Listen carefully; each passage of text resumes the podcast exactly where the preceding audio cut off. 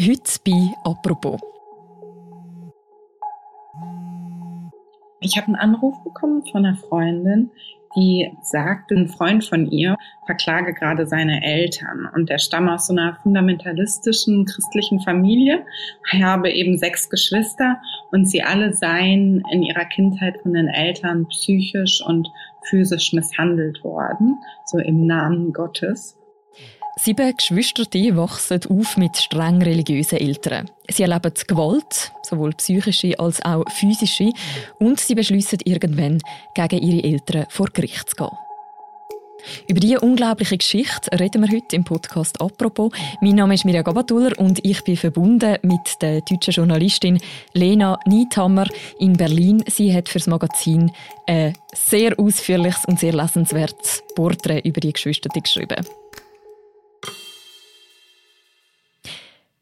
Lena, in deinem Text beschreibst du unter anderem ein Foto. Das ist von Ende der 90er Jahre. Was genau ist auf dem Foto zu sehen? Ja, ich habe das Foto hier vor mir liegen. Man sieht darauf eine Familie. Es sind zwei, also Mutter und Vater, die heißen Cornelia und Michael und ihre sieben Kinder.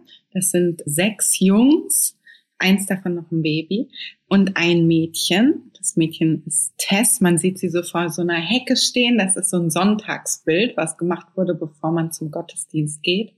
Und auf dem Bild sehen die meisten eigentlich ganz glücklich aus und strahlen. Die Mutter hält das Baby auf dem Arm, Renatus. Man sieht schon so an seinen Gesichtszügen, dass er an Trisomie 21 erkrankt ist. Und ähm, ja.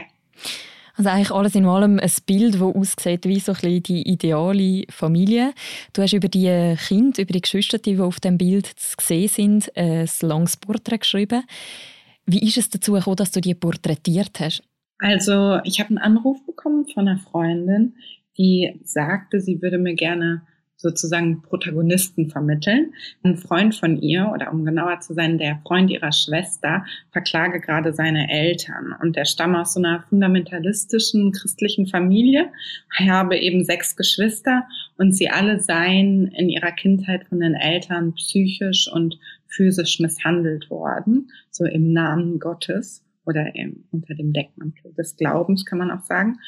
Und nun habe er aber erfahren, dass der Richter, der in dem Fall urteilen wird, selbst in einer freikirchlichen Gemeinde ist und hat so ein bisschen Angst, dass sozusagen das weltliche Gericht, was sie jetzt gesucht haben, nicht weltlich urteilen wird, sondern vielleicht beeinflusst ist. Die haben nämlich vorher auch schon erlebt, dass wenn sie sich an andere Gemeindemitglieder oder so gewandt haben, dass ihnen nie geholfen wurde, sondern ihr Leid abgetan. Und so mhm. bin ich an die gekommen und dann äh, habe ich sie über drei Jahre hinweg, das ist so, der Prozess ging nicht drei Jahre am Stück, aber es gab immer wieder Verzögerungen, habe ich dann vier von den sieben insgesamt eigentlich begleitet. Mhm. Du erwähnst es jetzt gerade schon, also die alle verbindet, dass sie als Kind eben missbraucht worden sind, im Namen Gottes, hast du jetzt gesagt. Was genau passiert denn diesen Kindern? Was erleben die für eine Kindheit? Ja, ich habe mal die Anklage mitgebracht, weil ich fand, da war das eigentlich ganz gut beschrieben und lese einfach mal vor. Mhm, ähm, die Angeschuldigten, also Michael und Cornelia, die Eltern, misshandelten ihre Kinder während der gesamten Kindheit. Sie schlugen und traten auf ihre Kinder ein, um diese zu maßregeln. Dies geschah über einen Zeitraum von circa zwölf Jahren. Neben Schlägen mit der flachen Hand oder mit Fäusten wurden ferner auch Kochlöffel und ein 30 Zentimeter langer Haselnussstock verwendet. Mit diesen Gegenständen wurde immer wieder auf die Kinder eingeschlagen, wobei die Kochlöffel durch die Wucht der Schläge regelmäßig zerbrachen. Dabei wurde explizit darauf geachtet, dass die Schläge nicht in das Gesicht erfolgten, damit die Verletzungen nicht in Kindergarten oder Schule zu erkennen waren. Die einzelnen Bestrafungen mündeten regelmäßig in Gewaltexzessen, wodurch die Kinder damals körperliche Schäden und bis heute psychische und seelische Schäden davontrugen. Hm. Und die Gewalt, die da angewendet wird, wie, wie steht jetzt die im Zusammenhang mit, mit dem Glauben der Eltern? Also auf zweierlei Art würde ich sagen. Also erstens dient es so als Legitimierung oder zumindest bedienen sich die Eltern an der Bibel, um sie als Legitimierung für ihre Gewalt zu nutzen. Diese Gemeinden, sie sind also Teil von so einer Brüdergemeinde, nennt sich das, einer geschlossenen Brüdergemeinde. Das ist so eine der strengsten Gemeinden äh, unter den Evangelikalen und die legen die Bibel wortwörtlich aus. Und wenn du die Bibel wortwörtlich auslegst, dann können dir Sätze wie zum Beispiel Gute und Zucht verleihen Weisheit, dienen dir dir sozusagen als Grundlage, meinetwegen, um deine Kinder so zu misshandeln. Ich mhm. habe auch mit den Beratungsstellen der evangelischen Zentralstelle für Weltanschauungsfragen geredet und die haben mir berichtet, dass sie von zahlreichen Kindeswohlgefährdungen wissen in diesen Brüdergemeinden. Aber mhm. der Glaube verbindet sich auch noch auf eine andere Art mit dieser Gewalt. Julian, der älteste Sohn, beschreibt das mal im Prozess ganz gut, indem er so sagt, also er wird gefragt, warum die Eltern so waren und dann sagt er, dass er nicht glaubt, dass das irgendwie eine Lust am Quälen war oder so, sondern dass es so ein ganz großes Bedürfnis war, eine Scheinwelt innerhalb ihrer Gemeinde aufrechtzuerhalten. Und sie wollten diese glückliche, heile, große christliche Familie sein und mussten nach außen diesen Eindruck machen. Und um diesem Druck standzuhalten, wurde es halt nach innen immer gewaltvoller. Mhm. Also das heißt, das ist eigentlich wie eine abgeschiedene Gemeinschaft, die Brüdergemeinschaft, wo eine Art so ganz drakonisches Strafsystem eigentlich aufrechterhaltet. Ja, also Brüdergemeinden gelten als Sekten, aber es ist jetzt nicht so was, was es selten gibt. Also es gibt in Deutschland wirklich äh, wahnsinnig viele. In der Schweiz gibt es auch viele. So über den ganzen, es ist im 19. Jahrhundert mal in England entstanden und hat sich dann gerade in Europa auch sehr ausgeweitet, auch in den USA mittlerweile. Und man ist dann schon überrascht, wenn man dann so hört, nach was die leben. Also die Brüdergemeinden, die schotten sich komplett ab. Die haben keine oder lehnen Kontakte zu anderen christlichen Gemeinden ab. Die haben eben die Bibel nicht als ein historisches Dokument, das man interpretiert, sondern eben wortwörtlich auslegt. Und demnach leiten sie ab, dass Frauen zum Beispiel den Männern unterlegen sein müssen. Und Frauen dürfen auch nicht selber entscheiden, ob sie arbeiten oder nicht. Und im Gottesdienst dürfen sie nicht sprechen und müssen hinter den Männern sitzen. Oder Homosexualität ist böse. Geisteswissenschaften, technischer Fortschritt sind der Feind. Und äh, eben in der Erziehung wird viel mit Schlägen und auch viel mit schlechtem Gewissen gearbeitet. Was ich interessant gefunden habe, als ich deinen Text gelesen habe, du beschreibst, wie im Clemens, in einem von diesen Söhnen, heutzutage, dass er sein Zimmer so voll hat mit heiligen Bildern, mit so religiösen Figürchen. Welches Verhältnis haben denn die Geschwister die heute zum Glauben, also eigentlich so zu dieser Ideologie, die sozusagen hinter allen Taten von ihren Eltern gestanden sind? Ja, also mittlerweile sehr, also sehr unterschiedliche. Also es kommt immer auf die Person an. Clemens, das ist auch der, der den Prozess initiiert hat, hat ein sehr ja, so ein zwiegespaltenes Verhältnis. Der war früher der gläubigste von allen. Und es gibt auch jetzt noch ganz viele ehemalige Freunde von ihm, die gar nicht gläubig waren, aber er hat die damals missioniert und in die Gemeinde geholt. Das ist so ein, ein großer Punkt, der, wo er mit seinem Gewissen noch hadert, dass das so war. Heute aber ist er gar nicht mehr gläubig und er sammelt so ganz viel so kleine katholische Devotionalien. Also in seinem Zimmer findet man so glitzernde Marienbildchen und so. Und das ist eine Form wie, ja, wie so ein, sowas wie zwischen Galgenhumor. Dann ist er aber auch, äh, er findet es witzig, dass das wie so ein, so ein Konsumding, also so so kapitalistisch vermarktet wird, dann gleichzeitig waren die Katholiken so der Feind der Brüdergemeinden, weil das waren ja Leute, die auch an Gott glaubten, die wussten also von Gott, aber sie glaubten eben in der falschen Art. Also man hat keine Verbundenheit mit anderen Christen damals gespürt. Es gab immer nur einen oder die anderen. Dann gibt's aber zum Beispiel Gregor, ist ein anderer Sohn, der ist heute ähm, noch sehr gläubig. Der hat auch äh, kein gutes Verhältnis zu seinen anderen Geschwistern. Sie haben kaum Kontakt. Der sagt auch nicht im Prozess aus. Er hat aber einen guten Kontakt zu seinen Eltern noch. Er hat denen auch verziehen und hat selber auch um Vergebung gebeten dafür, dass er ein schwieriges Kind war. Ähm, mhm. Dann ist da aber auch noch wer, wie zum Beispiel der älteste Julian, wo man das Gefühl hat, der hat diese Frage, ob er jetzt glaubt oder nicht, noch nicht komplett für sich geklärt. Der hat es eher so ein bisschen weggeschoben, war mein Gefühl. Und irgendwann wird das nochmal auf den Tisch kommen. Mhm. Also sehr unterschiedliche Arten, wie die auch mit, mit dem umgehen. Ähm, der jüngste Sohn Vinzenz, der sagt an einer Stelle gegenüber dir, das Schlimmste ist eigentlich, dass man selber geglaubt hat, dass es richtig ist, also dass man 100% dahinter stand. Wann ist denn diesen Geschwistern klar geworden, oder zumindest eben einem Teil von ihnen, wie du jetzt gesagt hast, dass das, was sie erlebt haben, nicht richtig ist? Also auch da wieder zu ganz unterschiedlichen Zeitpunkten. Beim ältesten Julian zum Beispiel, der hatte noch am meisten im Gegensatz zu den anderen Kontakte in andere Welten, weil der war die anderen waren alle auf so einer christlichen Privatschule. Er war da später auch, aber erst noch nicht. Da hatte er schon mal so Einblicke in normale Leben. Und er hat auch so ein Auslandsjahr irgendwann gemacht und hatte, hatte dadurch Vergleiche und hat sehr früh angefangen, um Hilfe zu bitten. Also innerhalb der Gemeinde, wo er regelmäßig abgewiesen wurde, da wurde immer viel gesagt. Wir wurden doch alle so ein bisschen geschlagen? Hat es uns geschadet? War wohl so ein Standardsatz. Oder auch erstmal zu einer Lehrerin gegangen und hat er das erzählt. Da war er total verzweifelt und ich habe die aufgesucht. Ja, die sagt, die hat es damals nicht, die war hilflos, sie wusste nicht, was sie machen soll. Ja, und der hat es also immer wieder schon so versucht. Dann gibt es aber andere. Bei Vinzenz war es anders. Der ist der zweitjüngste und als letzter oder vorletzter eben bei der Familie raus und ist dann zu Julian gezogen, wo damals auch ein anderer Bruder noch wohnte. Und bevor er da hingezogen ist, ist er immer schon dort die besuchen gefahren und hat dann so deren Eindrücke gehört. Und dadurch hat er das verstanden. Es haben jetzt vier Geschwister, die am Schluss dann beschlossen, dass sie vor Gericht gehen, unter anderem auch der Vinzenz und der Julian. Das klingt ja zuerst mal recht erstaunlich, seine Eltern zu verklagen.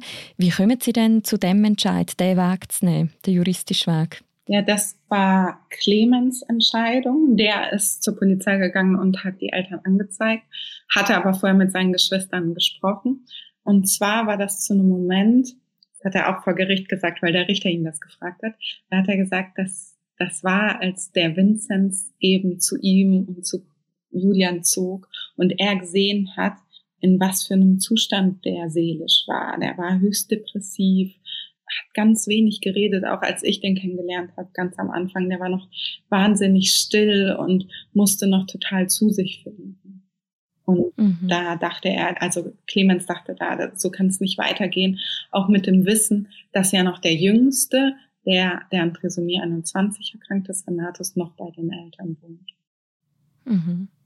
Eben die Geschwister die haben ja beschlossen, dass sie vor Gericht gehen. Du hast den Prozess begleitet. Hast du dann von Seiten der Eltern oder auch von der Gemeinde, die das ja auch irgendwie getragen hat, irgendeine Form von Reue erlebt oder von Einsicht? Also, dass sie gemerkt haben, dass das vielleicht nicht die beste Art und Weise war, ihre Kinder zu erziehen?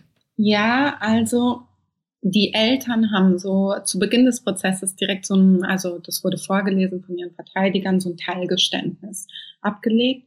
Und die Mutter hat auch immer wieder Reue gezeigt. Also oft nachdem eins der Kinder ausgesagt hat, hat sie danach sozusagen sich wie gemeldet und dann gesagt, es täte ihr leid und sie habe das Kind lieb. Das wurde so unterschiedlich aufgegriffen. Also die Anwältin der Geschwister hat in ihrem Abschlussplädoyer gesagt, sie hatte das Gefühl, dass die Mutter mehr bereut, dass sie jetzt hier sitzen muss, als dass sie die Taten bereut. Ich hatte einen unterschiedlichen mhm. Eindruck, weil die Mutter auch nach dem Prozess den Kontakt immer wieder zu den Kindern gesucht hat und sich, die sind halt zum Teil nicht drangegangen, aber immer wieder gab es so Kontaktversuche. Also ich habe ihr das schon abgenommen, aber ich weiß nicht, ob sie die Dimension von dem, was sie getan hat, wirklich verstanden hat. Wem ich es nicht abgenommen habe, war dem Vater. Der hat immer, wenn die Mutter das gesagt hat, hat er so gesagt, ja, und mir auch. Oder einmal hat er so gesagt, äh, mir tut auch leid, wenn ich manchmal überreagiert habe. Aber also das Wort überreagiert fand ich war eine komische Wahl, mhm. wenn man gleichzeitig sich angehört hat, wie schwer die Taten zum Teil waren. Mhm. Du hast es ganz am Anfang schon erwähnt, eben die Geschwister, die haben dich quasi als Journalistin auch so ein bisschen als eine Art Zeugin dabei haben. Unter anderem auch aus der Angst heraus, dass eben der selber sehr christliche Richter auch könnte vorgenommen sein oder das Urteil auch könnte entsprechend ausfallen. Wie bist du selber damit umgegangen, dass du da quasi so ein bisschen eine Doppelrolle eingenommen hast? Also einerseits die Geschichte erzählen, andererseits eben auch so ein bisschen als Zeugin für die Geschwister, den Prozess mitzubegleiten. Ja, also ich habe mir eigentlich überhaupt keine Doppelrolle angenommen.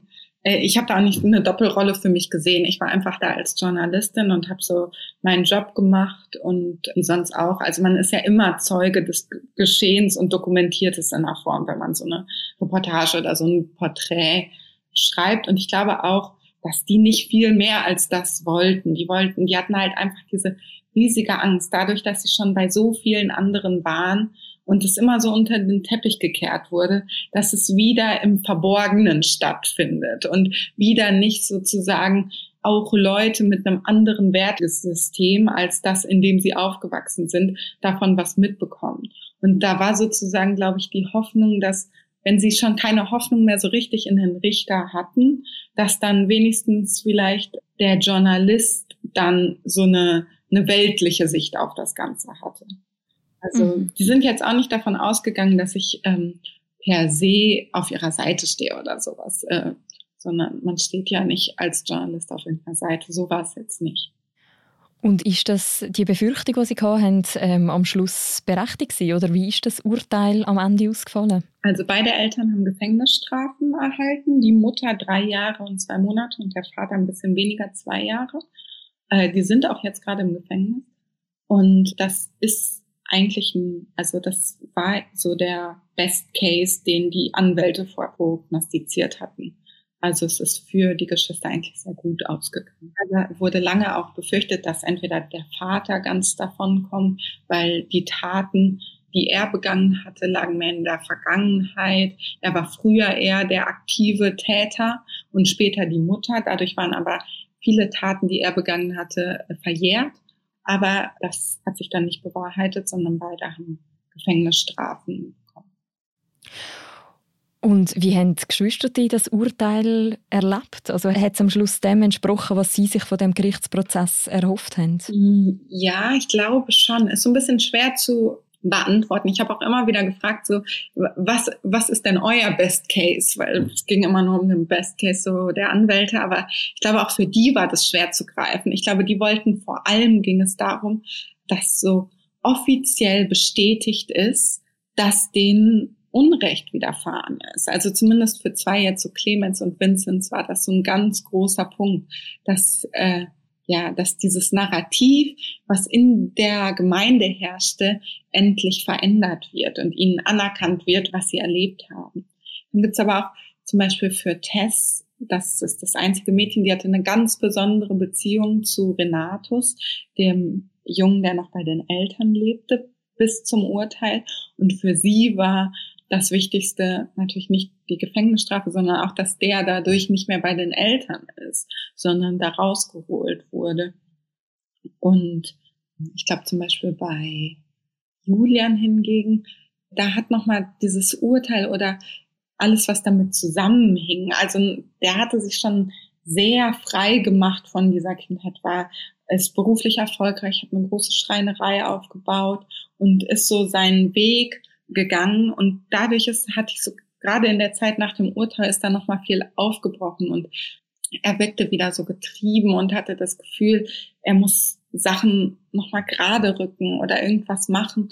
Also das war jetzt dann nicht nur Befriedigung, sondern es wäre auch schwierig teilweise mit allem umzugehen, obwohl er natürlich über das Urteil an sich froh war, dass es so ausgegangen ist. Er hatte sehr mhm. befürchtet, dass es vielleicht nicht so ausgeht und sich Sorgen gemacht, was dann Vinzenz und Clemens, ob die dann zusammenbrechen oder was dann passiert. Also hat in dem Fall jetzt wirklich das Recht auch für die Geschwister, die so eine gewisse Gerechtigkeit können schaffen. Ja, aber auch, ich glaube, Clemens was hat irgendwann mal danach gesagt, ihm wurde so ein Stück Würde zurückgegeben.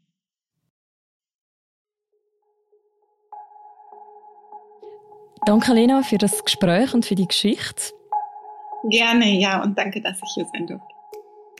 Die ganze Geschichte, die ganzen sieben Kapitel, jedem Geschwister ist ein Kapitel gewidmet. Das findet man auch bei uns auf der Webseite. Der erste Teil davon ist auch im aktuellen Magazin abgedruckt. Und das war die heutige Folge von «Apropos», vom täglichen Podcast vom «Tagesanzeiger» und von der Redaktion Tamedia. Die nächste Folge von uns, die hören ihr morgen am Morgen wieder. Bis dann, macht's gut. Ciao miteinander.